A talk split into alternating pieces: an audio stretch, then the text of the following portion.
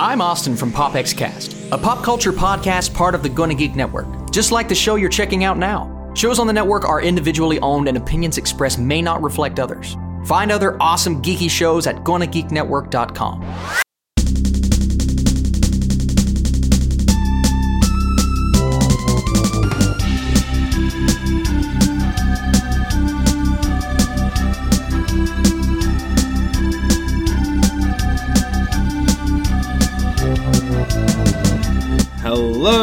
Hello, all you lovely people in internet land, and welcome to episode 81 of Game Life Balance Australia. I'm your host, Robert Bailey, and I'm joined, as always, by the first man on Mars, Andrew A.C. Yoshimura. It's pretty boring there, actually. Okay. It, there's there's actually not much there. There's some canyons. There's some cliffs. This is very orange, Yeah. very very orange. But Someone left a whole bunch of Woodstock bourbon and Coke cans up there. That wouldn't be, look, that would wouldn't be you, look, would it? look. NASA are reporting a lot of strange happenings on that planet. A lot of Canbar like happenings on that planet. Someone found a burnt out Ute there the other day as well. Actually, the best stuff on Mars is actually what NASA left there. Because you can just, it's it's basically like Lego now. You can just kind of disassemble it, reassemble it however you want. Play with the old Viking lander. Oh yeah, yeah. No, That, oh that thing's. I turned that thing into a vibrator. Man, I fuck that thing on a regular basis. Jesus.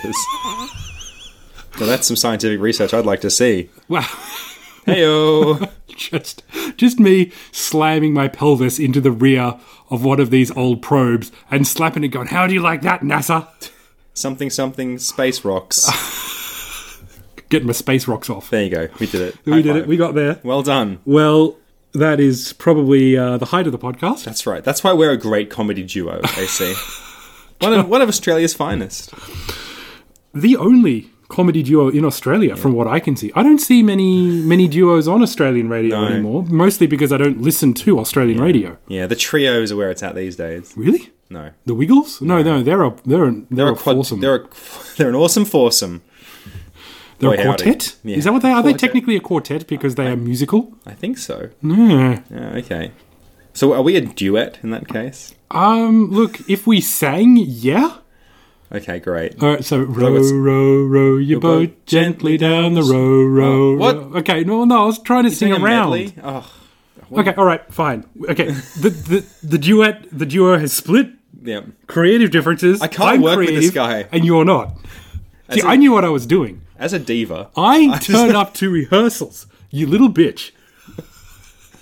yeah. Well, look, that's just because I'm the one that everyone loves, Can you can you imagine if we that actually? Uh, all the girls love, all of them. Okay, I'm gonna have to backpedal there with you, Robbie. Um, all all the girls. Just because I'm the one that all the girls love. Okay. Yeah. Would you like to list these girls? Yeah, I will later. Really later. Well, it's all of them. So just just imagine a, a list of every girl. because I've been outside with you, and that's not that's not the feeling that I They're get. hold. They're just they're just holding it in. You know the the rob lust. they spit on us in the street, Robbie. That's that's their way of showing affection. Ew! It's like when you're in primary school and you put glue in the girl's hair that you like. Did did you actually do that? No, I didn't do that. I didn't even have the courage to do that. AC. I was not a bold man. I, We we went to the same I was primary not a romantic school. soul.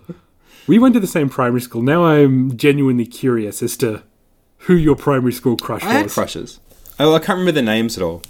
Yeah, because it's you know it's like from a million years ago. it was back in the dinosaur times. This is actually over 30 years ago now, so Yeah. yeah, I'm, I, I can't really fault you there. Yeah, yeah. There was it was a different time. They say we were all dancing to Charleston. A young man named Adolf Hitler was sorting out Germany. Okay. getting it back on track. Well, that is true, but it was more like the nut bush is what we were all dancing. Oh right, sorry. That was like we had a like a an end of year formal, Yes. or disco at the end of every year, and we had to dance. The the nut bush was the dance that they all taught us to do Yes. because the boys and the girls wouldn't dance with each other, so this was it. Yeah, the Nutbush was. Yeah, that was really something, wasn't it? Look, it was better than the heel and toe. That is true, but I still Arguably. remember the nut bush because of that, and I just I wake up in the morning screaming every time I hear Tina Turner's voice Oh God, and those city limits. uh, I never quite understood that song. yeah, you know what? I've never really listened to the lyrics. I was in my brain, I was going back, back, forward, forward, left, right, left, right. That's basically what the lyrics sound like to me because I was concentrating so hard Oh god. on getting my legs to do the right thing. Yeah, those, those like school dances. Gosh, they were awkward. That was basically it, wasn't it? It was the nut bush. It was t- the heel and toe. Yep. That was it. Oh, uh, Love Shack, maybe? What? No, They didn't do the Love Shack. No, maybe that that's- was in high school. Maybe that was more of a high school dance. our teachers weren't cool enough for the B52s. Oh god, this is already 1993 when this was happening. Imagine, imagine being no, no.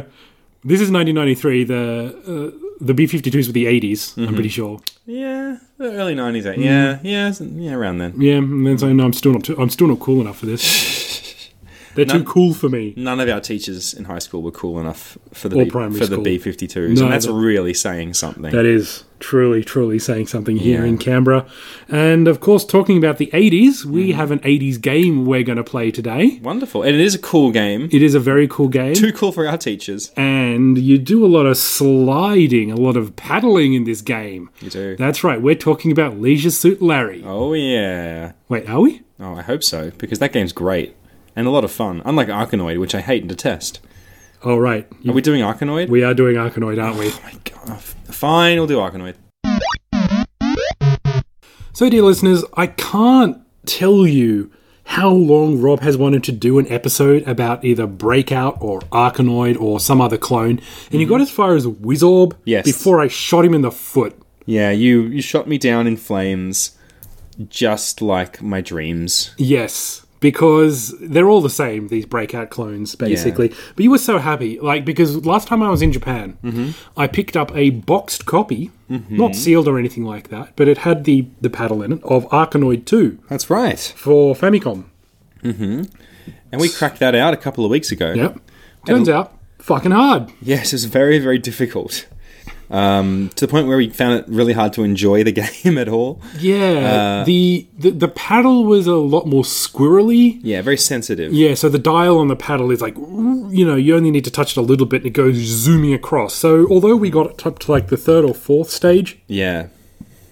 it wasn't really what I'd call a um, a whiz banger of a time. No, it was certainly not a whiz orb of a time. Oh yes, I was going to say whiz orb, and then I stopped myself last minute and went phew, and then was- you, you picked it up. So thank you Yeah, thanks. Uh, yep. very much for that. When you try and avoid making a bad joke, don't worry, I'll be there to make it for you. The two comedy duo that we are. Duet. Uh, uh, uh. okay, duet. Yep. So I actually went onto the internet and I went to a little place called eBay. What? eBay's? I don't know. Never heard of it. No, neither have I. Anyway, I got uh, the original Arkanoid for Famicom, so I've now got Arkanoid one and two. Nice. We're mostly going to talk about the first one today. Yeah. Because we played and enjoyed that one a lot more. Yes. Mm-hmm. Because the, the paddle works on both of them. Obviously, I call it a paddle. It's just, you know, it's a, basically just a dial. Yeah, it's a piece of plastic with a dial on it. Hmm. So this is the way you control the game is with a little dial. You can probably do it with a controller, I'm guessing. Yeah, I think so. I'm Just- pretty just sure it gonna works guess? fine with a controller. Yeah. So I got this because I knew Rob really wanted to play it and review it, Yeah, I did. which was very nice of me. you are. You're a nice friend. You're a good person. Well, Not really. you're an okay person. Anyway, this gets it out of your system, so that's why we're actually going to do the train uh, simulator today. We were. Um, but then we played Arkanoid so much. Like Rob actually came around about uh, like two past hours four? earlier Yeah. or an hour and a half earlier than he normally would. yeah. And I thought we were going to play all of these different games because we actually had time for a change. Mm-hmm. And then we just stuck Arkanoid in and we played Arkanoid for an hour and a half, basically. Yep. Pretty much. Um, it's weirdly addictive.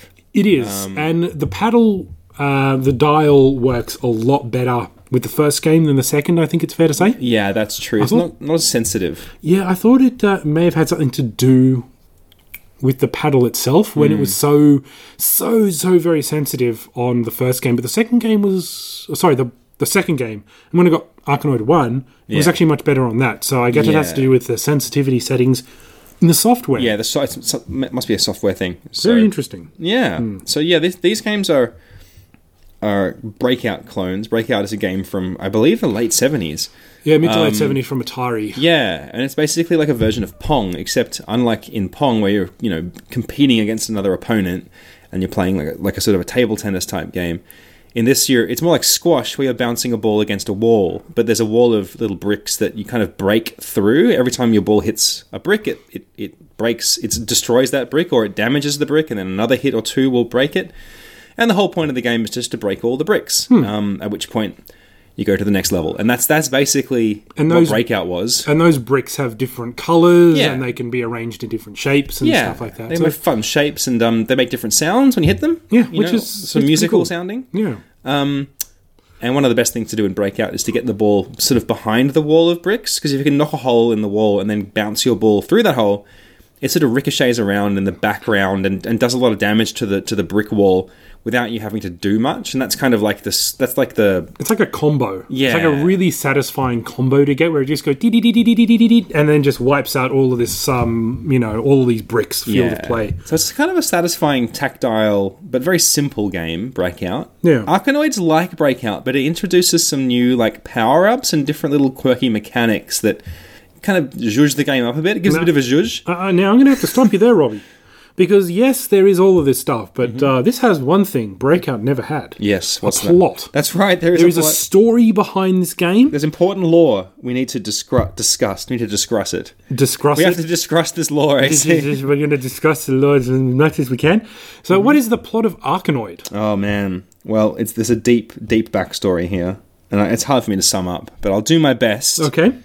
So basically, the the little pong paddle at the bottom of the screen. Yep. It's not a pong paddle, AC. It's a No. spaceship. Of course. It's what a else would it s- be? It's a spaceship. It's called Vaus. V A U S. That's a great name. For okay, a so it spaceship. actually has a name. yeah. It's Okay. a, you know you got to name your spaceship. yeah, I'll pay that. Um, and yeah, it might look like a paddle from a pong game, but that's that's where you're wrong, you idiot. It's a spaceship, and also, and so the the the, the point of the game is that um, there's like a baddie called Doe, and he's like a a big moai head from Easter Island, and he flies around in space for some reason, and you got to kill him because he's bad. And uh, I think that's basically the plot of the game. That is basically the plot. Yeah, the, the Maui heads have a really weird. Oh, there's a doomed mothership from which the Vouse escapes. Ah, okay. Well, so everyone's dead except you. Yeah. And you're taking your revenge. You on gotta kill, bricks. you gotta destroy Easter Island and all of its historical monuments. So, this is made by Taito That's right. in 1986. Yeah. I- and it was an arcade game. Yeah. Mm-hmm. It was a single player arcade game. And look, it was quite popular. And then home ports for just about every system ever followed pretty soon after. Like it was pretty quick when they Yeah. got the home ports out. They were probably developed in tandem, I want to say. Yeah, it wasn't long and it was ported to a lot of different systems, a lot of home computers, Yep, actually. makes sense. Um, given the time that it came out, actually, which is kind of almost, well, very much pre pre Nintendo era. Like, it was around the time when home consoles weren't good enough to really do this kind of game justice. So, like, the kind of things it came to were, were, were like small computers, like Apple II, your old, um, your Atari ST, you know, BBC Micro, Oh, wow. that kind of stuff. That's that's Taito for you. They'll release it on anything they can make money on. Yeah, they're, they're not they're not um, fussy. No, and Taito being a Japanese company he has this fascination with Maui heads, like from Easter Island. They just love them so much. They, Mm-hmm. feature- appear in a lot of Japanese games. What was that shooter game that we played? The cute 'em up. uh, there is What's it called? um, um, Parodius. Parodius. That ha- that features that heavily features moai heads. yeah, it does. In fact, I think just Yeah. normal Gradius might feature. Yeah, Maui I heads think as you might be well. right. Actually, yeah, they they, they turn up Maybe, a lot. maybe maybe Darius as well, which is another Taito game I want to say. Japan loves moai. Yeah, it's it's a thing for them. It's a fascination. I don't quite understand why or like whatever cultural significance it has, but Yeah. maybe it's just something they enjoy. It's latched onto it. And Hmm, so, look, it is a fun game. It's Yeah. very simple. It is. Uh, simple to play, difficult to master. The good, the the brilliant thing that Taito did was arrange these blocks Hmm. in sort of um, in in sort of patterns and shapes and pictures. Yeah. So you've got kind of the the, the Taito level design um, uh, chic across this. I think it's fair to say. Yeah, it reminds me a bit of how Bubble Bobble would have like fun arrangements of the bricks, like or the you know the platforms. The platforms. It would it would form a word or a little shape or something like Yeah, that, and, and they do this- that in this as well. Yeah, I mean this just this has like kind of ball shapes and then like different kind of colors which might release different sort of power ups your ship can ta- have, and we'll get to those in a minute. Um, but there was one that was shaped like one of the Space Invaders, Yeah, that's pretty cool. and there was also another one that was shaped like uh, an umbrella Yeah. as well, I think. Yeah, there's a few other little variants or just just cute little designs like that that that do make it more interesting than like just a typical breakout level, which is normally just like a wall of bricks. Yeah. They try and mix it up a bit here. They do, and the power ups are the, probably the the biggest Yeah. thing that um, that they actually do with this. Yeah. and uh, some of the power ups can be uh, multi ball. So if you if you smash a brick, and then a little like m- different coloured cylinder will kind of it's like a tumble little down, pill or something. Yeah. Yeah. and then you grab that. And then it'll give you a special power up. Mm-hmm. Yeah. One of them will make your ball split into three. Yeah. One of them makes the ball stick to your paddle. One of them makes the paddle longer, Mm-hmm. and the other one makes the um, the paddle shoot. Yeah, it turns it almost into like a little Space Invaders like like platform where you're shooting bullets up at the at the bricks, and um, you can bust holes in the in the brick formation using your bullets, which is pretty good. Um, that's that one is a bit of a double edged sword because I found every time I got it, I would get distracted like shooting the bricks, and I would forget that I have to like keep the balls from you know falling off the edge of the screen. Um, Yeah, so it, this game requires a lot of concentration. I'm fine. It, it's almost like a psychological game where like the real enemy is you, you know, the player. Um, every time Yeah. that something bad happens in this game, it is your fault. Yeah, you're yeah. react. You got greedy trying to get the power ups, yes. or you weren't sure which of the multi balls to go to. yeah, that was a problem I constantly have is like which ball do I try and hit, and then I don't hit any of them, and they all they all fly to the bottom of the screen because that's how you that's how you lose your lives. To be clear, if you've never played a breakout game, if you manage if you miss the ball and it sort of goes to the bottom of the screen, then you you lose life. Yeah. Um, so the whole point is to keep the balls in play. And if you're really good at the game, you can like sort of aim your hits so that the ball bounces in certain directions, and you're kind of trying to like you know aim aim your hits at, at particular bricks and things like that. But most of the time, I'm just struggling to stay alive. If I'm honest with you, and this is this is kind of the crux of the game. I said it's difficult to master. yes, And that is very true of this game. And like the original Breakout wasn't easy either. And it is very easy to play because you know what to do. You see the ball, you hit the ball, the ball bounces back and it hits Yeah. one of the bricks. Um, now, there, some of the different colored bricks are like you have to hit them two or three times before they disappear. And some of them are permanently there. That's so right. That you can't get rid of them. yeah, those are really devilishly placed sometimes to like Yeah. to like make it hard for you. Um, there was one level that was almost like a little maze made of permanent, like indestructible bricks, and you have to hit your ball into that sort of Very channel precise. almost, Yeah. and then it bounces along that that like a corridor. Um, that's really tricky. Uh, But those levels are kind of fun when you get it done because after after it goes in that little channel, it just keeps bouncing around, and you know you, you the level's kind of over, but it's very satisfying. But Mm. it is a difficult game, and that's kind of what I want to emphasize here: is Mm. that you and I played for about half an hour. yeah, Every time you die, there's no continue. You get three lives, and then you go right back to the start. So we got to level three or four, I think. yeah, that's right. We Mm-hmm. didn't get much further than that. Before, let's admit it, I looked up a cheat. Yeah, we found a level select code because we're, uh, you know, we're nothing if not thorough. We want to give you people at home a really good review of, that, of the game we're playing. Hmm. So we went through a lot of the levels. Yeah. Uh, and after a while, that level select code stops working. That's right. Um, but we did get up to level 17 of about 30 levels, 32 levels. Yeah. Uh, and of course, you do fight the uh, My Head at the end. There's like a boss battle at the end Yeah. of the game. Yeah. And the annoying thing is that in Arkanoid 2, that is the first thing you do. You have to beat the head again before you can go on to normal levels. And those levels Yeah. are even more difficult. Yeah, yeah. It's very much. Arkanoid 2 does the same thing that Wonder Boy 3 does, where the end of Wonder Boy 2 is the start of Wonder Boy 3. Yeah. And a few a few other games do that.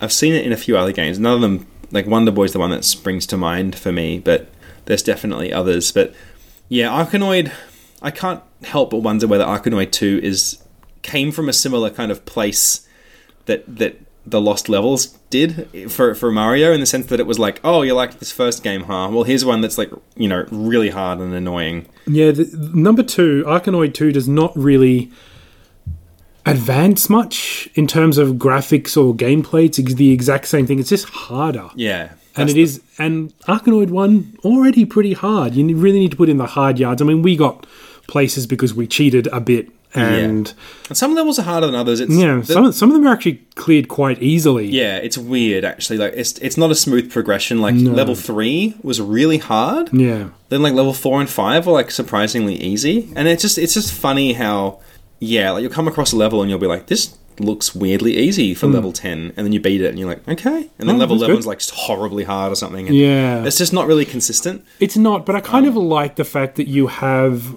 moments of, um, you know, slightly more relaxed environments, I Yeah. suppose. Like you're not on your edge of the seat all the time. Like you Yeah. have one that's kind of fun in between all of these kind of more difficult or challenging levels. Sure, I guess there's like a variety there that's that's fun. Yeah, and that's that's not necessarily a bad thing in a game like this. Yeah. So, would you recommend people play Arkanoid? I look, I had a really good time with it, and I was surprised at how much fun I was having with it. Like, you know, I think we were about forty-five minutes in, and I was like, I think I just want to keep playing this game. um, I mean, I like breakout games already. I, I have that mental disease, or I like these kinds of games. Kink, I think we called it before. Yeah, I have a ba- breakout games kink. Um, this is a very good one, and I think see Wizorb was good, but I feel like they sort of took the power ups and stuff a bit too far. Like there was a lot, there was too much going on. It was a bit too complex.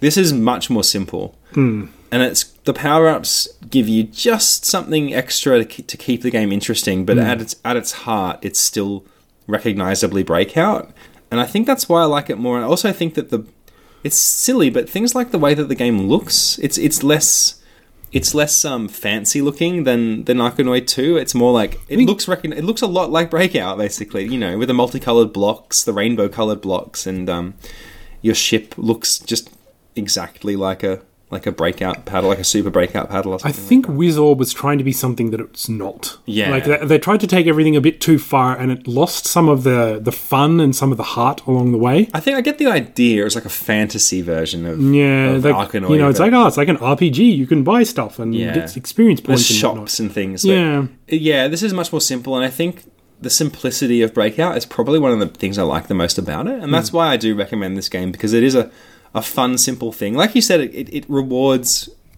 it rewards persistence, and like if you play it again and again and again, you will progress. Like we got stuck on level one for a while, then we found level two, and then after a while, we were like we found level three, and we were like surprised and excited by that, and then we sort of consistently got to level three after a while, and Yeah. you can see how if you sat down and, and really put your hours in, you could get very good at it. So You'd get your money's worth out of this. yeah, I think it's a good one. It's simple and it's not, you know, you can, I can you can get bored of it after a while, but after an hour and a half of playing it, I wasn't bored yet. So I think I have to give it a recommendation.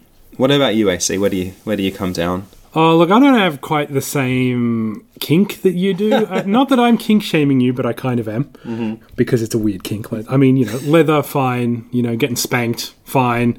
Getting fisted, not my thing, but I know Robbie here likes it. Uh, but oh, Boy, howdy. Mm-hmm. geez, breakout. That's just that's just something else. Yeah, look, okay, it's it's fine. I know that my ext- m- my extreme activities can sometimes turn people off.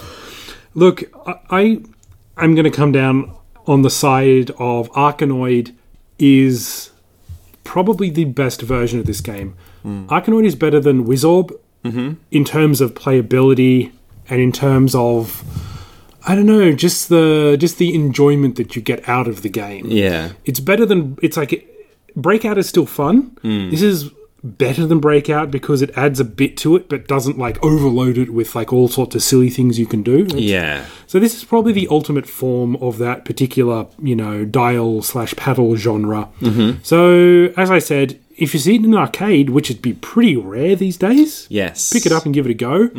Um, I haven't seen one in the arcade for years, although they did have one for sale in Canberra that didn't work, like an old actual arcade Oh, wow.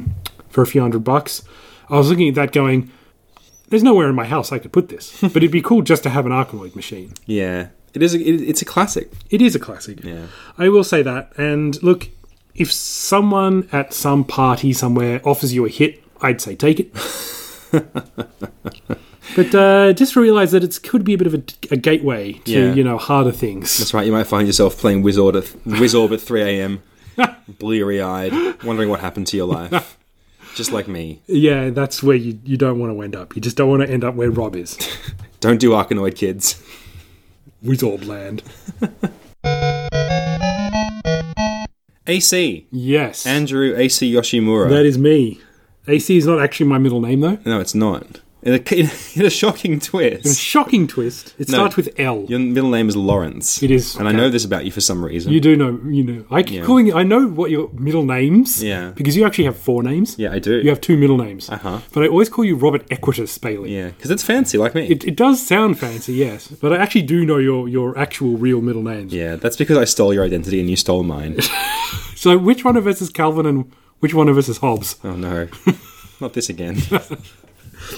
Anyway, I have been doing stuff. You you remember on this podcast where I often say things and don't do things. Hmm. yeah, Mm-hmm. you do that a lot. I do that so much um, because I, I'd like to say I'm a very lazy man, but I'm not. Mm-hmm. yeah, Like I'm actually a very busy man. Like I actually have a lot going on in my life. you do.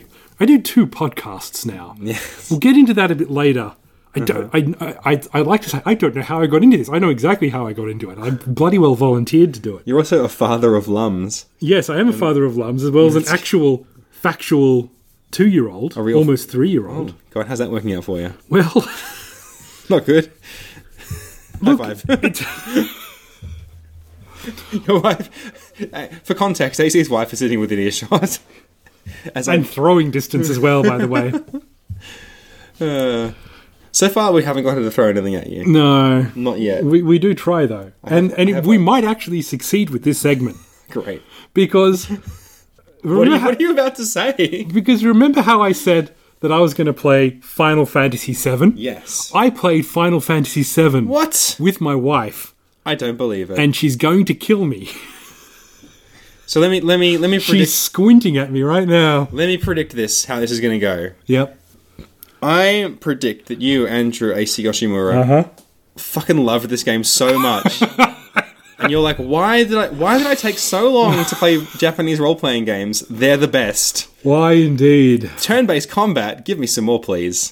Yum yum, fill up my tummy with it is what you Ins- Insert it into my veins, but do it in a turn based style, so I fucking die first. So uh, am I right? Am I right with my accurate prediction?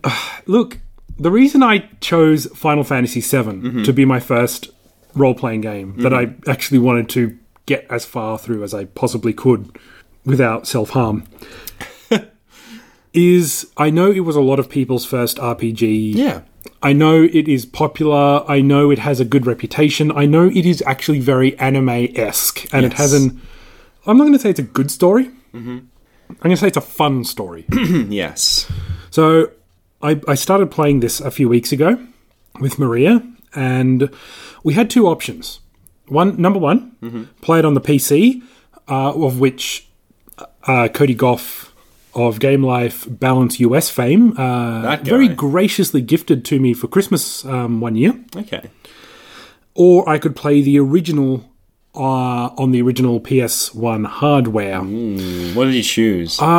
Look, I kind of wanted to do the PC version. The problem with that is that I'd have to play it on the PC. And when I, and for, and for context, it would be me and Maria both kind of crowded around a monitor that's not particularly big. Huddled. Yeah, because that's where my my game playing PC is. I'm not. I'm guessing it would work okay on the laptop. I'm not sure about that though. Anyway, sitting in front of the consoles is a bit more comfortable for us. Yeah, couch and consoles. Yeah, so I owned an odd, and then we started playing it on. Uh, I, I'd like to say it's original hardware. We're actually playing it on PS2 Okay. because the PS2 uh, has Backwards compatibility. has backwards compati- compatibility, but it also has uh, component out. Ah. So the graphics are going to be a bit better. Okay. Uh, and look, I do like the graphics. Yeah, Or it's a rather, I love the pre-rendered cutscenes. Yeah. Um, I love the graphics when you fight. Hmm. The chibi style, like there are a total of six polygons here, and most of those are in Cloud's hair, Yeah. are a bit. I'm not going to say off-putting. They have a certain charm. It's to them. dated though, isn't it? It is dated. Yeah. But you know, I'm a retro gamer. That's okay. Yeah, yeah. Um, I the music is fantastic. I cannot gush um enough about the music in Final Fantasy VII. It's fantastic. Yeah. I next time I go to Japan, I want to buy the CD. But of course, I'm guessing that the CD is probably horribly expensive now, as a lot of the music from that era is. But I'll take a look and hard off anyway because it's it's good. That's cool. The um, the story, as I said, not while not being like great um, It's fine. literature, is it's very anime. Yes. you can tell that they're the the writers have seen Neon Genesis Evangelion pretty recently, because yeah, actually that would have been a pretty major influence on them. Yeah, given there the is this time whole period. thing with like Cloud's mum and stuff that gets a Yeah. bit weird at some point. Yeah. and you know, and there are moments of brevity in the story. Mm. I- I'm quite liking the way the story is going because you know it's very like you know like long. It's a very anime.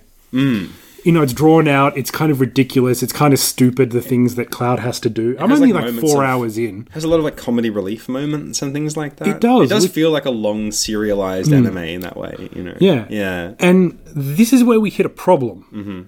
So sometimes you have to do this really stupid thing in the game Mm-hmm. where you got to play it. Oh, that whole cum- cunnud- curmudgeon. Yeah, I mean, That Mm. moving whole conundrum. Sorry, I got there. conundrum. Yeah, I mean, like you can move the character around. I have no problem with that. But then all of a sudden, the screen spins around and you're facing three little dudes, and you think, oh well, I've got a big fucking sword here. May as well hack and slash these guys to death. And then a menu pops up. Now, don't get me wrong. I knew this was going to be turn-based combat, but until today. Yeah.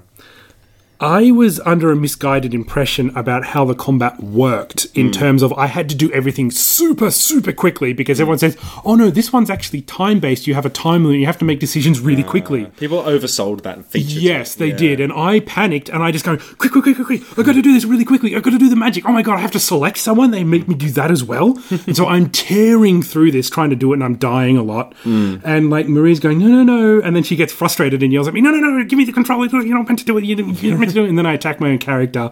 And then it just, it, it was a shit show. The combat in that game fucking sucks. I think. I think. It kind of ruins the game, but I'm going to keep playing it anyway because now that I know that I actually have a bit more latitude. yeah, a little bit. Like there's a timer. You can see a little bar. Yeah, filling up. yeah, and that's the way I thought that worked with the time bar and the way everyone has described it is that I need to do everything super quickly before that runs out. But there's like you can actually take your time and do menu stuff, and I'm like hammering on the buttons to For try the and get most it to- part, you can. Yeah. But if you dawdle for too long, they will get a go. Yeah, so and that's fine, but like nobody explained that to me, which is why I'm like tearing through it, and like because everyone's saying you, you got to be quick. You know, this isn't like a normal menu-based system. You know, you you, you got to really, you know, you got to be quick on your feet, and you got to make choices really quickly. So I did, You took that to heart. I did. Um, and yeah, look at yeah, it's not quite as intense as that. There are some boss fights that get a bit like that, Hmm. where you're like, oh man, I really need to do this quickly. But for the most part, it's not that demanding. But uh, look, yeah, I mean, the, the turn-based combat is is never my favorite either, really, in these in No. these games. But, you But- sort of, you sort of like, you know, you deal with it. So I'm going to keep at it. Maria and I are playing it together. We both get frustrated because of the way I hate things like turn-based combat, and, and the way I panic, and then Maria panics, and then we both panic, and then I die. So the, the first time I actually got a game over screen in this, or probably the second time, because I was on the first boss and didn't really know what I was doing, but I was more kind of accepting of the game back then, going, you know, I've still got stuff to learn, but I still managed to defeat that boss all by myself by the end. Anyway, after that first boss, I was wandering around um, one of the sector six, I think it was. Okay. Uh, this is just after I, I met this terrible, one of the worst game characters I think I've ever met. ever. And I've played a lot of games, ladies and gentlemen. Ares, I think her name is. Someone who you just want to use as a fucking human shield. You just you just want to tie her to a pair of railway tracks and r- wait for the next train. That character is so annoying. Anyway, I got into a fight with a house. The, the, the whole thing turned around and I was battling a house and I thought, well, this is new. This happens to me when I go- come home drunk sometimes. The, the key alone, the lock is just is just a menace. Anyway, this house, which looks stupid, I thought, ah, you know, I've, I've had a few random encounters. I know what I'm doing. This house trounced me. It killed me so utterly and completely. I got a game over and I was going, what the hell was that? Like, I was just attacking and attacking and using magic and I wasn't killing this thing. And Maria looked it up, and it turns out that this random encounter was one of like one of the rare random encounters that you can come across, and it actually does a whole heap of damage. Of course, it's possible to kill it, but with someone like my with my lack of experience with these sorts of games, Yeah, yeah. I got owned by this goddamn house. I was, I was using magic. I was healing and everything like that, and I just I still lost. And then I just went, well, this game's already earned itself a reputation, hasn't it? yeah. And of course, Maria took over the controller for the next little while, and she didn't come across the house. Yeah. so I just looked like a crazy person. House attacked me, and like, she's like, "Yeah, right, sure." She was there. She saw it, but she was still like, going, yeah, yeah, sure it did. But that's one of the things with this game is that it does have like each area has like a range of enemies and some of them are easier to encounter than others Yeah. and some of them will drop like rare items and things like that. So one of the annoying things this game sometimes wants you to do or at least sort of encourages you to do is hang around and get into random fights in the hopes of bumping into one of the rarer enemies and killing them and getting whatever like rare weapon or item it is that they that they drop. So that's like one of the things in this game. I wonder whether that house had like a sweet sweet item for you, AC. that, may have. You know, But also the random encounters. the great chimney, They, fantastic mantelpiece. I would like to see Cloud have a chimney on his back rather than that stupid The sword. sword is really dumb. Can I It just is say, really dumb. like, one of the things that annoys me about about the Final Fantasy series is sometimes the character design is just a bit too OTT for me, Yeah. and, and like Cloud Sword has always rubbed me the wrong way. It looks silly. I mean, I'm like, sorry, it looks silly. It, it does. It looks fucking ridiculous. Yeah. But th- the worst thing is like the characters when you when you're doing a close up like encounter with enemies. The the character models look pretty cool. Hmm. Yeah. Like you know, there's enough. They're still very blocky and polygonal, but you can you can see what they were trying to go for. Yeah. And then they they do a flail at the end, like where after they win a battle. Oh, the little like flare animation. Yeah, yeah. and uh, and Does Cloud toss his sword up in the air or something? no, he he kind of spins it around in his hand and then puts it back. Yeah. I counted the frames of animation in that. There are four. so, but and that happened really quick. So it just goes one, two, three, four, and then he who's- puts it back. Who's your and then it favorite went- character so far? Um, you probably only have like three or four characters. Yeah, like there's Barrett and there's um, Eris, there's Lit- Tifa. and Tifa. I do like um, Tifa. Yeah, Tifa's like, the best. Tifa's probably my favorite so far. Um, although she's kind of useless, but I'm going to build her up. She's like the Chie of the game in a way, like kick a tank into the sun. Yeah, yeah, and that's always the kind of character that I like. Uh, Then Barrett probably, Mm. uh, then Cloud and his mysterious past, and then he has flashbacks and That's cross dresses and all right. that kind of stuff. And, you Yeah. know, more power to him. Yeah, no, Barrett's complex. He's a Uh, complex yep. guy. Mm-hmm. And then uh, there's the president, uh, and then there's uh, some random background character. And then there's Adolf Hitler, Yep. and then Stalin, and uh, then there's Ares. She's right down the bottom. Yeah. Right, right. I don't think those other characters were in the game. I haven't seen Adolf yet, but um, You live in hope. Oh, look, I'm just going to say, I think I'd rather have him in my party than Eris. Damn. That's all right. Look, that's fine. because you're having, you won't have to worry about Eris too much longer. Yeah, so I hear.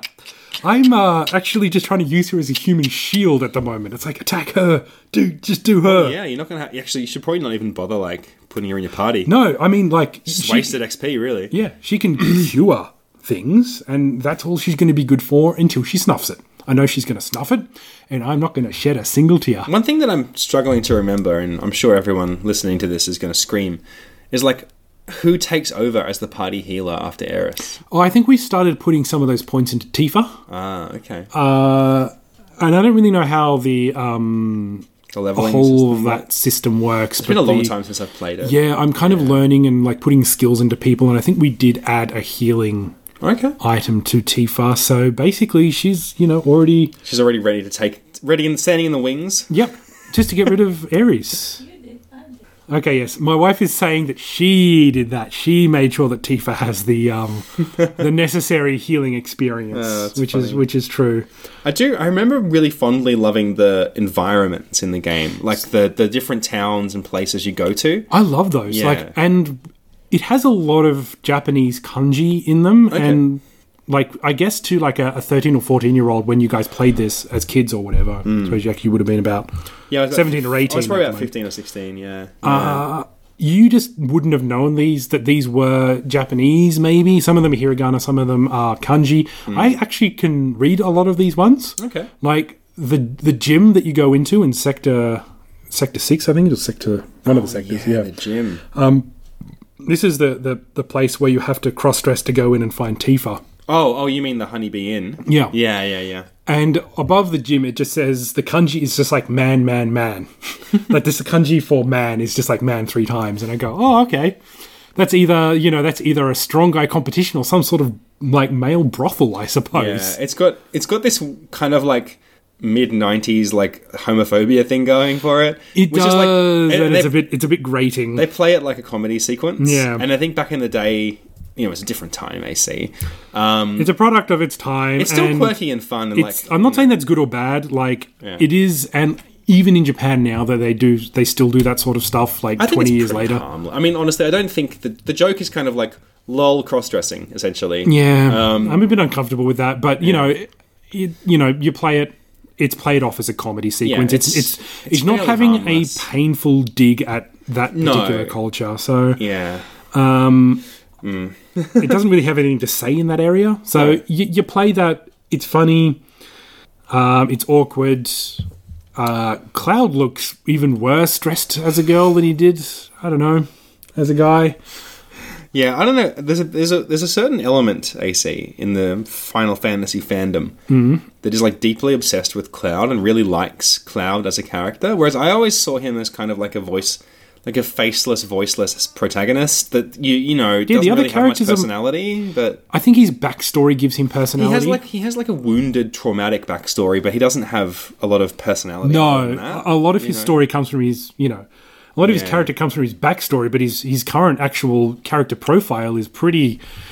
it's kind of like I'm you a can- guy who likes to work for money and stuff and ah whatever. Yeah, it's it's kind of you can put your own personality on him, I guess, but Hmm. um, there were certainly protagonists later in the series that had more of a personality, like Squall from Eight or um, that little tiger tail guy from Nine. I think I think the the reason why so many people are attached to Cloud is because this was a lot of people's breakout Japanese RPG that they played. yeah, And you know they they they like the anime of it, like a the reverence of over over dramatic hairstyle and the it's very massive anime. sword. Yeah, Yeah, and this was this probably sparked something in a lot of people that they'd just never seen before. yeah. And that, and more power to them. That's you know, fine, if, you know. if Cloud's your favorite character, sure. If Ares is your favorite character, then bloody hell, get some help, mate. I mean, it's funny because yeah, I I was weirdly influenced by different kinds of fantasy art growing up. Oh yeah, like the side of panel vans. Yeah, that's right. Yeah. oh, you know, stuff like the, the the Warhammer stuff. You know, like just dudes with big sword. You know, big shoulder pads and big swords. Like I, I get it. Hmm. I get why people like, ex, you know, exaggerated fantasy art. Like that's fine. This is not my my particular cup of tea. Hmm. Um, but yeah. So look, I'm four hours in. I'm prepared to give it a bit longer. I'd, I, I'd think. love to see you take it further. Then at least get out of Midgar and see what the bigger world is like. yeah, I do want to actually get out and see because I am loving the like the mega corporation sci-fi, Mm. you know, deranged future sort of thing. You know, I get a bit of a kick out of that. yeah. There's lots of city. And The, it's- wi- the it's- world's cool. Yeah. Yeah. So I, I- I'm going to give it a go, but I think as I play this game, I think I'm going to give the controller to Maria for a lot of fights Mm-hmm. and stuff like that. I still want to do some of them, but Mm. like a lot of those random encounters are a little bit too random. Mm. And the problem with that is that I don't get to s- explore the environment enough because I'm Yeah. afraid that I'm going to have too many encounters. Yeah, yeah. It's one of those things. Like you see a chest or something, and you're like, "Well, I could get there, but I'd have to go all this way, and I'd have to fight so many people." I'm sure I'll get experience, but you know, it's not something that I want to s- waste my life doing, frankly. yeah, fair enough. Fair enough. Uh, Okay, I'm, I'm just glad you're actually giving it a red hot go. But I am giving it a red hot go. And, you know, a lot, a lot of what I say is, of course, hyperbole. Yeah, you're a satirist. I am a satirist. And This is all satire. Oh the only thing I'm not sat, you know, like, oh, I I am enjoying it. I will say that. I also say that my assessment of Ares as a character is not satire. I hope that bitch dies soon. oh my god. all right. Well, apart from Final Fantasy VII, um, have you been playing any other games recently? you actually bought a game today, Okay. uh, and I was inspired by Giant Bombs because I'm a, a premium member of Giant Bomb. Giant Bomb. Uh, you may have heard of them. Mm-hmm. You may not have. But they do something called Unprofessional Fridays, which Yes. Mm-hmm. is just where they sit back and play games. Saw Jeff Gerstmann play a game called Game Soup, which was quite cheap on Steam. Mm. And it is effectively uh, WarioWare. Yeah. So I jumped right onto Steam and I bought that for about four bucks. Yeah. Or I think four bucks fifty maybe. I checked it out with you this afternoon. It's pretty good. It is good. It's just a whole bunch of micro games. Mm-hmm. Uh, I don't even like using the word mini games because it's it's one of those things where it's literally you don't know what you're doing. Yeah. You've got about five seconds to figure it out before you die. I think micro game's more appropriate. Minigame, I think, is more like a Mario Party thing. You know, it Yeah, lasts about like a definitely. Hmm. minute, and you got to like catch things in a basket or something. This is This is very short. It's like two seconds, Yeah. three seconds max. Yeah, Um, Mm. and and I love the art style. It's very colourful, uh, and they use a lot of soup, like ramen soup, and then just like corn soup, and then you've actually just got a whole bunch of video games in a soup as the as like the title cards between, or Yeah, you know, like kind of loading like the screen. breaks between yeah. between the mini ga- or the micro games. Mm-hmm. So you and I played that for a while tonight. Yeah. Uh, I got about twenty. There's about forty six levels or forty six mini games. Yeah. I got about 23 so far. Yeah, that's So I pretty good can effort. really see myself going back because I love the WarioWare games. Yeah, me too. I, I haven't played as many as you have. Hmm. I, I've only pl- the one I- the one I spent a lot of time with was the DS version, uh, WarioWare DS, whatever that one was called. Um, There were a few for DS. I think there was uh, Wario DIY, which was one of them where you kind of had to make your own mini games. No, it wasn't and that, There it was, was a different another one. Yeah. I was actually a bit disappointed by Wario DIY because. Hmm. I just want to play the mini games. I don't want to like do art and make them myself. It's like, yeah, who cares? I don't want to do that. I just want to play the games. yeah, sure, fair enough. But th- those Hmm. WarioWare is is good, a good fun time, and that that is a pretty good approximation of what WarioWare is like, and it's very affordable. Yeah, exactly. And it's Um, just more of more of that. And I'm happy with just more of that. If it's in a different art style, I think that's actually a good thing from a different company because they might have a different take. Yeah. A lot of them are kind of satires or parodies of current games. Yeah. There's like an Undertale kind of parody. There is a bit of a Mario parody in there as It's well. like a Zelda one. yeah, where yeah. Mm-hmm. you just have to smash pots. So I would uh, totally recommend people giving that a go. the price is right for sure. Yeah. Hmm. Um, I did mess around with the Atari Lynx because I have a few Lynx systems. Mm-hmm. I have about 16 games, which represents over 10% of the library, I want to say. I think there's only 72 games Gosh. for the system. I That's want. actually like more than I thought there'd be. Yeah. l- The Atari Lynx is a 16 bit. I actually think it's a pretty cool handheld. It is It just I, remem- I remember it being cool anyway. Look, it's not a bad handheld. Like the games, the resolution is not great, Mm. um, but the games work pretty well for what they are. It's just that this LCD screen is very, very primitive. It is backlit and it is color, Okay. and it chews through a lot of batteries. Not like I'm going to take it on the go, so I can plug it in. But the screen is very washed out, and I don't know if that's a product of the time or because it's you know now thirty, almost thirty years later. Can I that ask I'm you- playing these things? Mm-hmm. Sorry, to- out of curiosity, do you have a, ga- a working Game Gear? I do, yeah. Does it? How does that compare with the links, like the screen? Uh, the Game Gear is better in terms of resolution. Uh, the Game Gear is actually only 8 bit because it's basically the, the same as a Master System, That's what I except understood. more colors. Yeah, Uh, it lasts a bit longer, it is backlit, but the Game Gear breaks easier. okay, Uh, they have a whole bunch of capacitors in there which burst or stopped working or leaked. So a lot of those need to be repaired before you can do it. I would recommend playing those games on an emulator more than Right. anything else these days. But that's not to say that it's not worth playing on the original hardware because it's there is a novelty to it and there is a tactile sensation. So the the links can do two things that the Game Boy and the Game Gear cannot do. Number one, it can be played vertically oh, you can tilt, you can, you can, turn it around. turn it around. Ah. Uh, Gauntlet is one of those games. oh, cool! So, you can play those like you can play the vertical ones that are like gauntlets. three, four by three or three by whatever it is. The other one, yeah, yeah, it's three by four. yeah, And Gauntlet is actually pretty good on the links. Like it's a, Cool. li- the, the sprites are a little bit too small. Like you kind of got four by four pixels. still, but it's yeah, yeah. It's gauntlet. It's fun. Uh, it's vertical.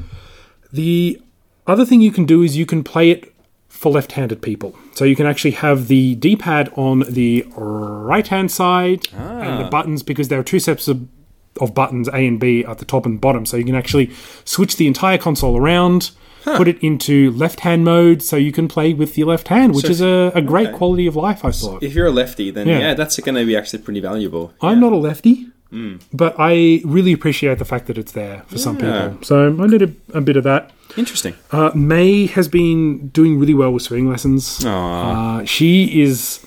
You don't want to compare your child to other children. She's only been three times, but Yeah, we have a friend of the family who also has their kid in child lesson uh, in swimming lessons, who's a little bit older than May, and May's like mm, doing pretty well. May's kicking her butt. Yeah.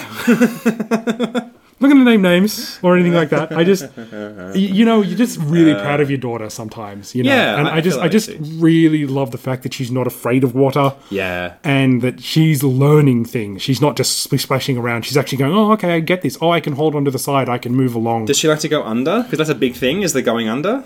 Third lesson, Mm-hmm. she did it. Wow, great. So, that's yeah. a huge. That's a huge. Like It is a uh, big thing, leap. like, yeah. Uh, So, you know, putting water on her face and going, one, two, three, under. Yeah, Yeah, they have a little system at this this school. I'm sure she's like a she's a jellyfish. Hmm. I think so, yeah. Our, our kids go to the same school. yeah. Yeah, same swimming school. Yeah, And yeah, so by the third lesson, I said, "Are you ready? you ready?" And she goes, "Uh," and I just went one, two, three, under, and just put her under, and she goes, water goes everywhere, and she's like kind of looking surprised, but she didn't cry, she didn't go anything. We Fantastic. did it like two or three more times, and she great. she got it. And she's like, she knows to hold her breath when she goes underwater. Yeah. We just need to work on her paddling and kicking skills because she Yeah. just kind of flails wildly. it's funny how they build them up because like those things. Like the one thing I'm sure they're teaching her this as well is like the monkey monkey along the side of Yep. the. she got that on her pool. second lesson. So, So, like- proud of her about that. Ruby's class had a new kid join, and this kid's starting from scratch. And it's just really amazing to see like how far behind he is because he doesn't know how to do monkey monkey. He doesn't know how to like, you know, he's just not sort of at that same level where like the other kids in Ruby's little class. He, like the instructor just leaves them to their own devices, Yeah. and they just monkey back to the little platform where they are where they stand, like without him even like paying attention to them for the most part. Whereas this other little boy needs a bit of bit of help. So it's funny how those those really basic things they teach them in the class in the, the early classes, like the it sort of carries on. It's that they have a whole system, you know. Yeah, They do, and and kids can catch up. I'm glad we got May into the into the class when we did. She's only like two and nine months or something like that. I think, or two and ten months now. I think she's going to be she's going to be turning three in June. So It's amazing.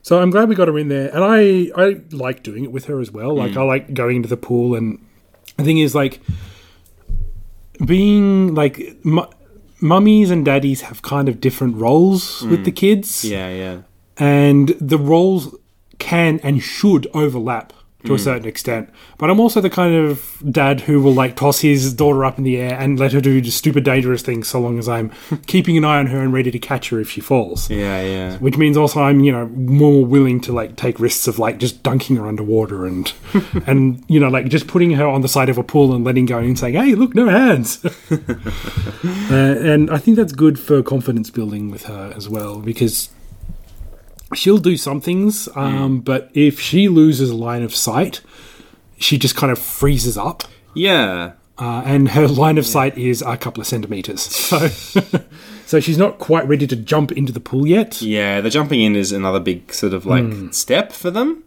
Yeah, yeah, yeah. Ruby loves doing it now, but it, it took her a while to get to that point. So Um, the other thing I'll just mention quickly uh, before we cut to you is no, we're having drinks while we Mm-hmm. the do coaster got stuck to the bottom of my glass and it fell off. it. Uh, is I am doing another podcast which I've mentioned before. What? You hussy. Yes, it is. Look, it's not a regrettable decision. I just sometimes wake up in the morning and look myself in the mirror and go, "How did I get myself into this?" Oh yes, I volunteered. um, so I'm doing a podcast called uh, Lum Squad. Okay. which is, of course, probably the first and only Urusei Yatsura um, dedicated, solely dedicated to Urusei Yatsura podcast on the internet. Wow, there you go. And I'm doing it with, uh, with a fellow member of Lum Squad, uh, Lum Ramanyasha, Okay. who just likes to use that name on the internet, which is fair enough. Mm-hmm. Like, it's. Um, it's good that they just kind of want to have their own identity, and I can really see why some people just want to just have something that's centralized to the internet and don't want to give too much of themselves away. Sure. Um, I don't have that luxury No. because I've been in on and around the internet since about 1995. It's so all- it's all out there. You all know who I am. Google by now. knows everything about you Yes. already. Yeah, and Um, doing this this podcast with them has just been a fantastic experience. It's been really good for me because um, they kind of they are kind of the main host in the same way that you are. And I just kind of chime in with my with my experience and my knowledge okay. and we're very compatible in the way that uh, they know a lot about um, a lot about kind of the back end sort of stuff about, but I actually have experienced and read the Japanese versions as well. Right. And, and, you know, know a bit more about that kind of side of it. So it's Okay. very complimentary. So what's the name of the podcast again? Uh, Lum Squad. Lum Squad. Okay, yeah, so, you so- can find that on your uh, your iTunes app. Yeah, at the moment it's uh, it's got a few. I think it's actually at Lum Squad on Twitter. Okay. And we're about to record the second episode this weekend. We were going to record it a couple of weekends ago, but um, unfortunately, it's because they're in America and I'm in Australia. We need to kind of sync things up. Yeah.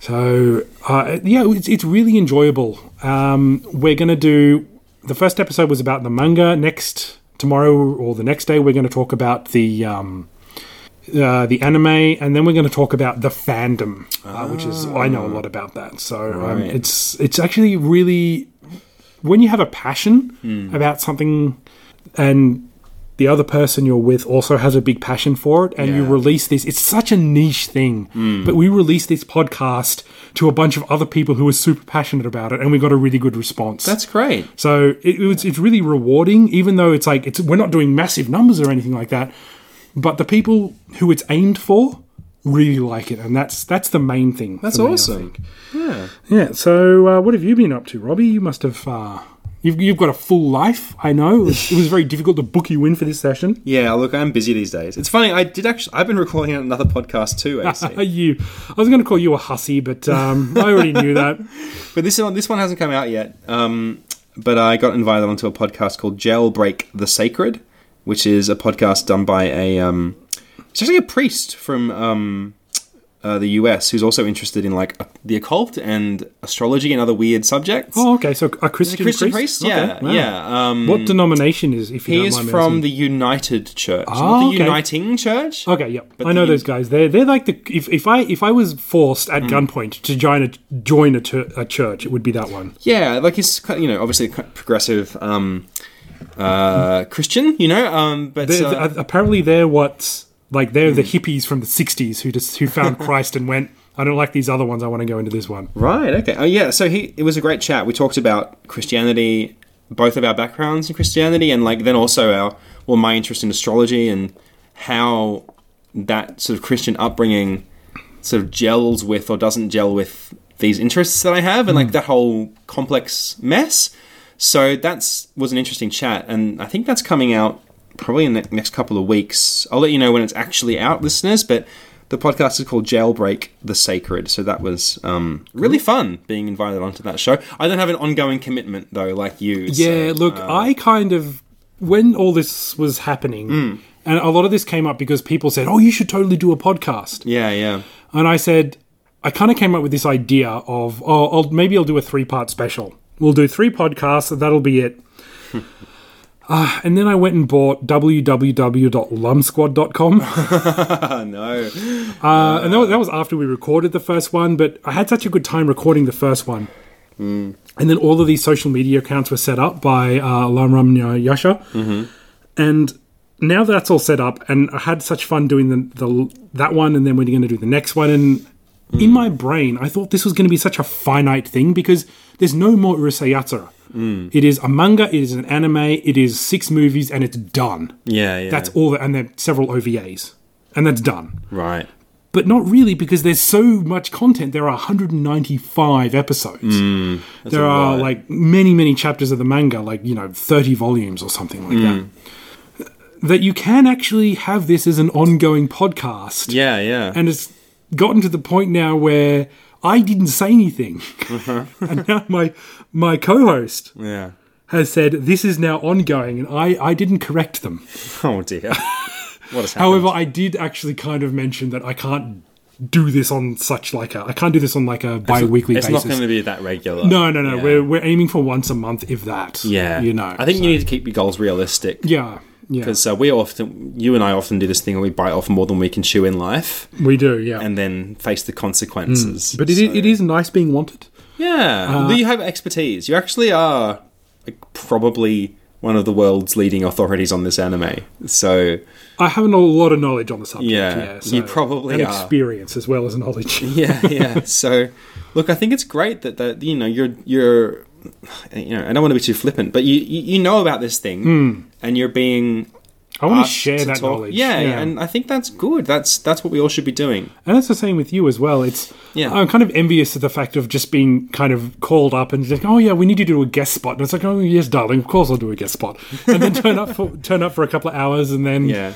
and you know on a on a popular podcast and then uh, maybe you'll get invited along again in the future, but you don't have to Yeah. do it like on a regular basis. There was a really funny moment where he was like, "Okay, you send me the files, and then my audio engineers will like, you know, sort it out." And I was like, "You have audio engineers? oh my god! How do I get one?" I would kill for an audio engineer. Oh yeah, we killed Chad. yeah, okay. we, had, we had Chad, but he, he was not an audio engineer. He had no qualifications. he he died of a mysterious illness known as half a house brick to the head. Although you know, you know what I wrote on his like his death certificate because I was his like guardian at the time. I think he may have been an orphan. I don't know. Anyway, I wrote dysentery on there just as a bit of a joke. for, for lulls. Yeah, and now he's like the first recorded case of dysentery in Australia for like fifty years. Good work, you. Yep. Yeah. Yep. So, what else have I been doing other than teaching my daughter to swim and going on podcasts? Um, I've been playing video games, AC, with my girlfriend. So has has your experience with your girlfriend been better than mine? Look, uh, it is, and it is a. po- Uh, how do I say? It- It's a big tick in her favor that she's into video games. You know, um, I, I have seen your score sheet. Yeah. I come worryingly close to being your next yeah, partner. Yeah. Just looking at that list, I'm going, God, I tick a lot of these boxes. yeah. Your hair needs to be a bit nicer, but you know, Mm. Yeah, yeah, no.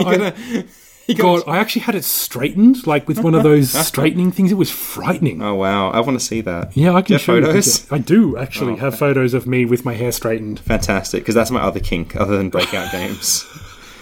So I look forward to seeing that in due course. Um, so yeah, I've been I I invited um, Joanna around to my place um, a couple of times over the last fortnight to play some games, which has been really fun. So uh, I thought she would enjoy playing Piku Niku, the game that I talked about a few episodes back because it's like funny and cute and like sort of up her alley, I thought. And she loved it. So I've, I've just been having a fun time watching my girlfriend play through that game. So that's been fun um, because it's it's very comedic, you know, and um, Hmm. um, it's just an enjoyable thing to play. I can, oh yes, look at you, fancy man. He's showing me a photo now of, his, of him with straightened hair. You look so different. I look very, you look very. so different. Oh yeah, my so gosh. so Maria used a, a s- a- a- a straightening iron on my Yeah. hair, my usually curly hair. you look more like a like Lord Byron or something with that like. I am a bit Lord Byronish in like, this one. kind of like a fancy poet with a sword or something like you know, like a rapier and a sword and like and like consumption. You know, the first thing I did when I had this done was I took a video of myself saying, I am Fabio, the most beautiful man in the cosmos, saying these things to you. yeah, Which is a, a about reference to not to Fabio, the most beautiful man in the cosmos, but to actually Sean McAuliffe's character of Fabio, the most beautiful man in the cosmos from the full frontal sketch series from the 90s. that's right. It's an impression of an impression. I am Fabio, the most beautiful man in the cosmos, saying these things. Toyo. There you go. So I actually, of course, did it. It was actually because I was going to a fancy dress party, and I wanted, and you have to go as a strong, independent woman. Mm-hmm. So I went as, uh, of course, as my daughter's middle namesake, Alana, the girl from tomorrow. Ah, very cool. Uh, but the thing is, like, I, I didn't look that much. Like it, it was still even curly, even after it was straightened. Mm. But when I tied my hair back, like I actually tied it in like a low hanging ponytail, and when Mm. my hair's straight, it's actually quite long. Um, I look pretty feminine. Yeah, yeah, you do. I do. You're a pretty man. I am very, very attractive. If- I was actually debating whether I should get rid of all the stubble Ah, shave it off. and yeah, shave it all off just to yeah. go for that extra effect, and I just went, no, no, I just don't want to go that far. No, sure, that's Because I, fine. I just want that. I just like the look of that with the little bit of stubble there. It's better. it improves it. There you go. That's good. Hmm, Sorry, I kept I keep interrupting you with my, Um, that- my silly stories. That's okay. My stories are just equally as silly. Um, so other than Joe playing Pikuniku, um, I played some co-op games with her as well. That's what you do when you have a girlfriend is you play co-op games with them. Or you shout at each other. Yeah, about- or yeah, you fight. um, we chose the the, the former. Um, so was she was she better at you than Better at than Pikuniku. me. Better than you at Pikuniku. No, equally. I mean, the co-op version, the co-op mode of Pikuniku is like there's no plot and it's like a puzzle Hmm. game essentially. So we got pretty bored of it pretty quickly. Actually, we ended up Yeah, I can playing see um, Trine. Trine Two. Remember that game that I played with you a while back? It's like a fantasy like puzzle Oh, co-op yes, game where yes, there's like a yes. wizard and a warrior and an archer and they, Yeah.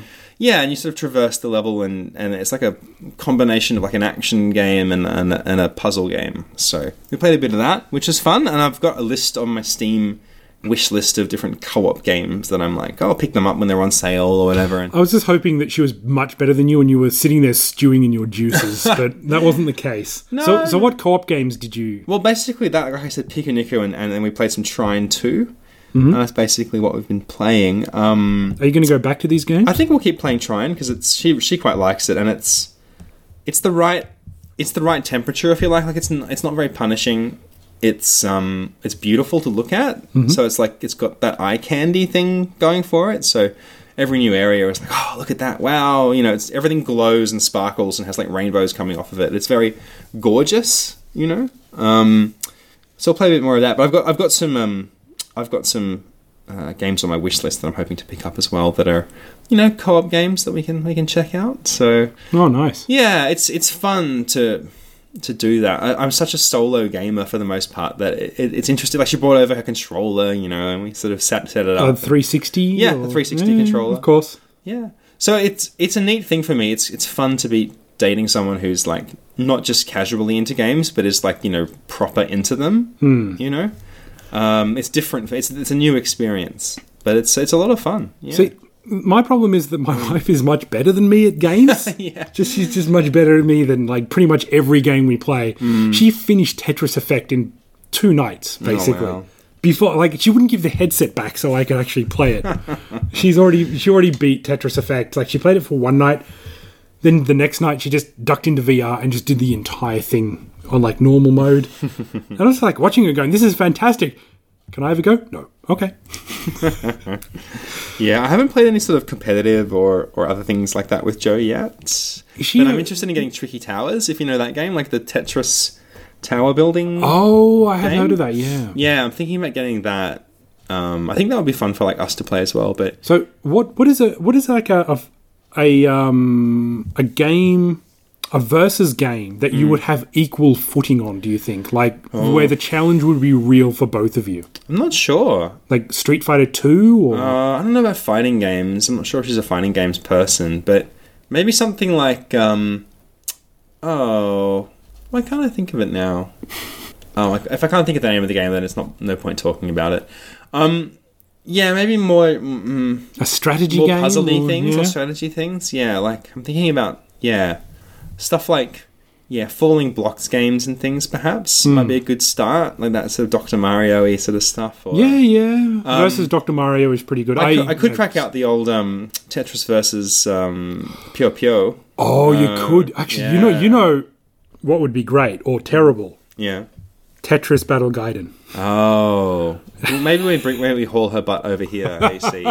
We, we're just going to play a nice, friendly Tetris game, Yeah, not tell her anything about it, Yeah. and then just see what happens when we start using our magical powers. oh gosh, that's it. Is a great game. I mean, it, it's it's fun to think about this because she's not just how do I say this? She's not just there to like play games because I like them. She's she want she genuinely enjoys them herself, and will play them in her spare time as well. So that's fun and it creates this new interesting issue for me where it's like okay we both like games like i can watch her play a game or she can like like like last night she sat for like about an hour and we just chatted while i was playing um banner saga i'm like oh my god you're watching me play banner saga like a very rob game you know like It is a Rob game, that Um, one, yeah. yeah, so she's either like incredibly tolerant and lovely, or like genuinely nerdy enough to enjoy something like Banner Saga. And either way, it's it's good for me. So yeah, I'm enjoying that. Um, and I've, I've got this sort of growing list of, of co-op games. So you might hear me talk about co-op games a bit more in the future. as That's I- certainly not a bad thing. And, you know, game life balance is. Um, she likes Diablo, AC, so I might play Diablo three. I have an old account for that. oh God, it's been so long since I've seen dig any out my Diablo old, like, game. BattleNet account for that, and like try and install bat- try and install Diablo three again. Um, that I mean, the last time I played that was like 2011 or something, 2012, whenever it came out. Long Um, before we even started working together on these insane projects that we do. Yeah, so yeah, look, it's it's kind of cool and it's new and different. But um, I don't know. It, yeah, it's n- new territory for me. I mean, y- your your wife plays plays games and has a sort of a genuine, deep and abiding interest in, in video games as well. So She, yeah, I, it's it's kind of I've never thought about it on the level that you're thinking about it now because, you know, ha- in the 1980s and 1990s, a lot of game companies and Nintendo especially kind of started marketing uh, video games toward boys, like you know. But in the Atari 2600 days, like they were marketed towards everyone. yeah, that's right. And then they started marketing to you know more violent games, more uh, you know more rush games. These were all kind of focused towards boys. These are boy products. Yeah. In the magazines in Nintendo Power, they were all for boys. They were making boy jokes, and then Mm. when like Lara Croft made her debut, she was over- overtly sexualized Yeah. and stuff like that. Yeah, yeah. And you know it was it was that way for a while, but in Japan it wasn't like that. Like girls and boys just both played games. You know, Yeah. like everyone everyone traded Pokemon at school, and everyone had a Nintendo. Like the the Famicom had such uh, a a deep hook into everyone in Japan that almost every household owned one. I think there was one for like every like a quarter of the population of Japan, which is insane. It's an insane amount of uh, yeah, of Famicoms, and and you know people just played games. Like Maria had a, a still at her house now has a Super Famicom, a PS1, and a Nintendo 64.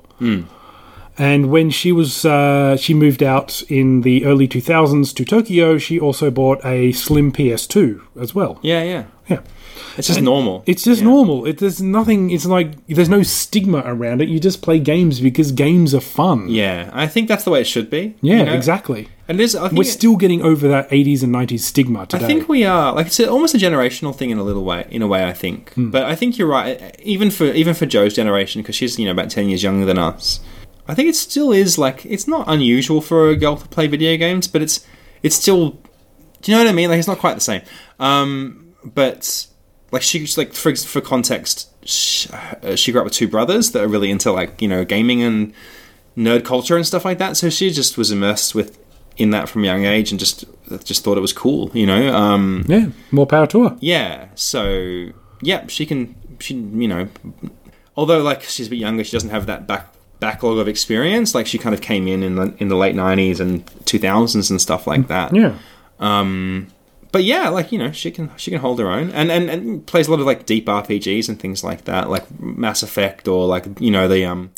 Uh, Dragon Age and uh, like you know World of Warcraft and like she's yeah And there's a there's a lot Yeah, more yeah. discussion about games just in general at the moment. Mm. Yes. Which is one of the reasons we called ourselves Game Life Balance Mm-hmm. is because we do have this need to balance a responsible adult life with our hobby. yeah boy howdy And one of the things is, and we and you know, and we both have hobbies outside of games as well. We both Yeah. actually have responsibilities outside of our families and games, yeah and, which is a, a very funny thing to say. Mm-hmm. But it's just the way we've we've built our lives. yeah And there is this discourse about, you know, like um, Sekiro at the moment about how, Ah. oh, games are too hard or, uh, you know, ga- all there should be more accessibility or there, sh- there shouldn't be an easy mode because this is how the developer wants these games. The truth is, there's so many games out there at the moment. yeah there's There's, There's so one for every everyone, really. yeah, exactly. And at the heart, you call it a game for a reason. You, these are video games. They are games that are meant to be played to have fun. You can Yeah. that that can be serious fun. That can be serious.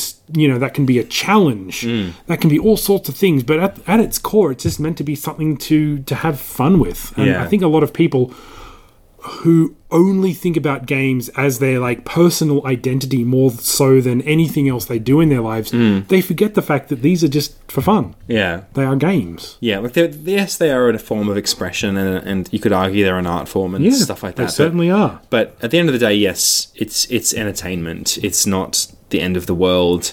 if a game gets censored or if a game's too hard or too easy or if there's not a mode where you can do A, B, and C. Like it, that stuff is to me not worth losing sleep over. But No, but when know. you're like, it's the only thing, the only identifier you have in the world, and you say, "I'm a gamer," and that's it. yeah, yeah, I think that's when it becomes a- becomes a little bit worrying for some people. yeah. I mean, we all have tendencies to sort of take ownership of things that we love in a weird Yeah. way. Like if you have a deep love of a franchise or a TV show or a book or whatever, you identify with it on this level that when someone criticizes it, you get personally offended and like. You know, we all do that to some extent, but it's good to be self-aware and just take a step back and be like, "Hey, This this isn't all of me. Like Yeah. you're not insulting me personally. You're insulting something that I happen to like. Yeah, but I think this just shows that games are part of the, a broader discourse now. We're, ta- we're thinking about them more seriously than we have before because we've realized, I think society collectively has realized that they're not just a flash in the pan thing for kids. It's not going anywhere. It's The games are going to be around for a long time. Hell, it took cinema a hell of a lot longer to get there than it, it did games. So, you know, this, this more serious discussion about games, I think, is just part of the fact that the gaming industry is matured now and like it's it's concrete. It's part of it's part of society. It is. Um, and with that comes that scrutiny and that sort of conversation around, well, what is this? What's the impact of this stuff and yada yada. So, Yeah, you know, it is interesting the way that it's become almost per- pervasive into our society, especially when we've got like Hmm. mobile phones that are able to do basically, you know what, uh, you know, like you can get you can get stuff that was on the Mega CD, which was such a cutting piece of shit at the time. I was going to say technology, but not really. yeah, Um, but it was seen as so advanced that nothing could catch up with it, and we can almost play PS2 games on our phones these days. yeah, that's right. Yeah, it's all coming along. Hmm. It's an exciting and strange time. So, uh, how about you tell us what's going on with the Gunna Geek Network? Because uh, Jesus Christ, I'd love to. Robbie here, uh, he has very blessed few jobs. I do. I do all the planning. Yeah, he I, does. I, yeah. I, I bring all the food and all the booze. Mm-hmm. I liquor him up real good, and I just say, Robbie, I've got the microphone here. Just give me a quiz. Mm-hmm. You barely have to edit this thing because all you do is just like stitch things together and say that's that's a day. yeah, then remove all the terrible racist things that we say in every episode, but that's fine. That's fine. it's not that hard.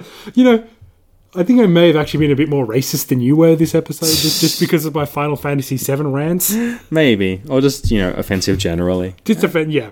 That's I'm, fine. I'm actually trying to poke people because I get the feeling that people really love that heiress girl. Uh huh.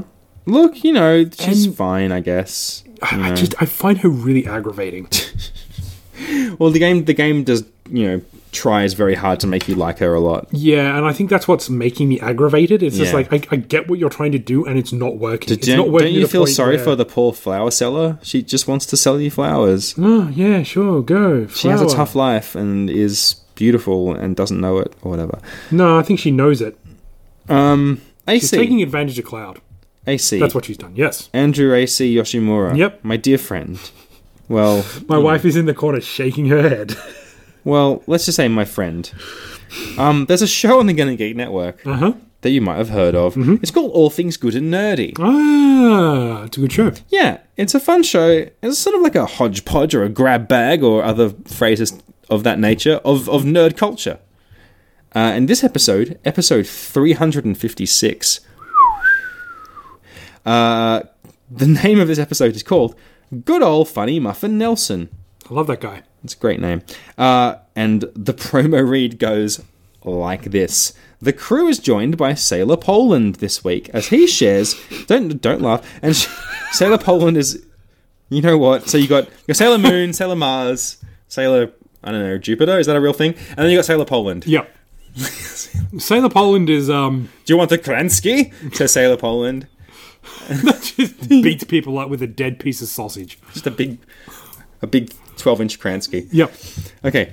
This, I, I'm I getting also have a big twelve inch Kransky. Look, yeah. I, between that and that photo of you with your hair straightened, we'll have to talk about this off air. I'm getting pretty hot under the collar. Uh, the crew is joined by Sailor Poland this week as he shares his criticisms and concerns. Oh dear, Sailor Poland's not happy. Sailor Poland has, Kransky out. has criticisms and concerns regarding the Joker trailer. Is there a trailer about the Joker? There is uh Joker's got a standalone movie I don't know if it's actually part of the um, the the DC cinematic universe, Okay. whatever you want to call that.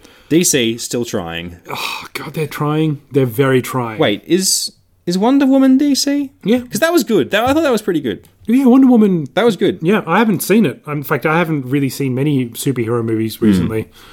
This this whole superhero craze really needed to happen 15 years earlier. Yeah, it's a bit it's a bit much, ain't it, AC? But don't worry, because this this podcast is about superheroes and it's great.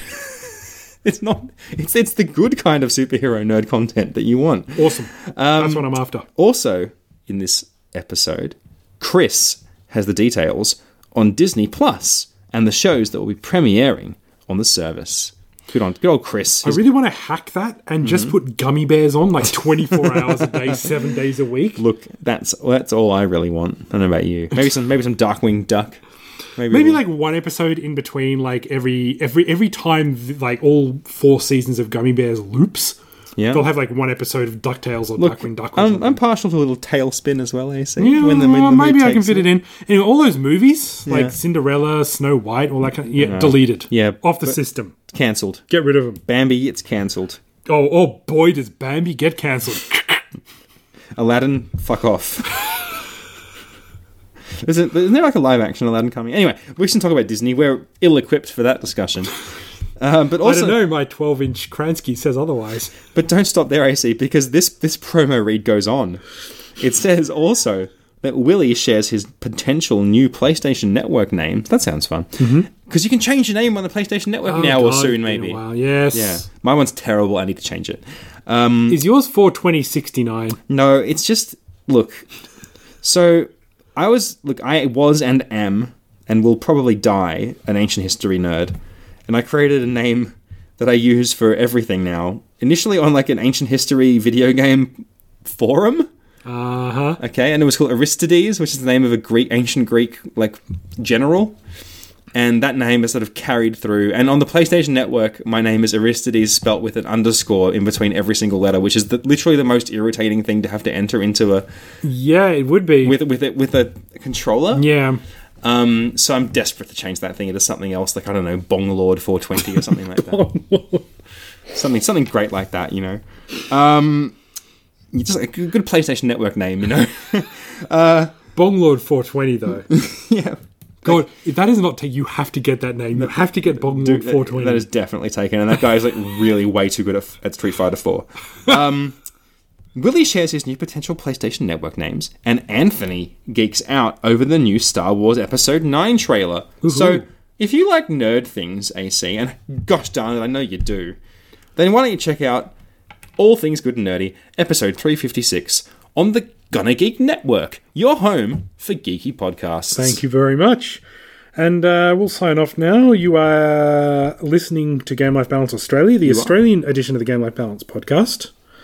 And you can find us at gamelifebalanceaustralia.com, where you'll find links to our podcast feeds, video content, and links to our sister show in the Um, US. Um, Mm-hmm. I did listen to Cody Goff's interview. Yeah, how did that go? Uh, it was good. Um, it went 15 minutes. I'm guessing that's all he could get. Um, he could get the author for. He's a busy man. He is. He is. And it, wa- it was great to hear because Cody is such a good interviewer. Yeah, he is. What's He- his job? It is his job, and he does such a good job at it. Like it kind of, I kind of listen to this guy, and he has like he heaps praise on us, and we make fun of him all the time. And then I hear Cody in a professional man like environment, like you know, on the Curiosity.com podcast, and I go, "Oh yeah, shit, this guy's actually much better than us." I hate him even more now. We're gonna tear him down like the Yeah, tall poppy. tall that he poppy is. syndrome. Exactly. Needs to be cut down to size. Look, I'm at ProdTally on Twitter. Um, the GLB Australia account looked like it was making a resurgence, and then someone got fucking lazy. I love that this has just become a passive aggressive thing for you to whinge at me for not doing more on. yes, it is. Do better, Robert. Equitas Bailey. I'll try. I'm just. I just. You know. I just. I can't end that sentence. no excuse. because I we're just don't care. busy. Yeah, that's We're true. busy We're- people. We, we- yeah, we are. We are. We are. All right, thanks for listening, everyone, Mm-hmm. and uh, we'll, we'll catch us in episode 82 uh, Death to Ares.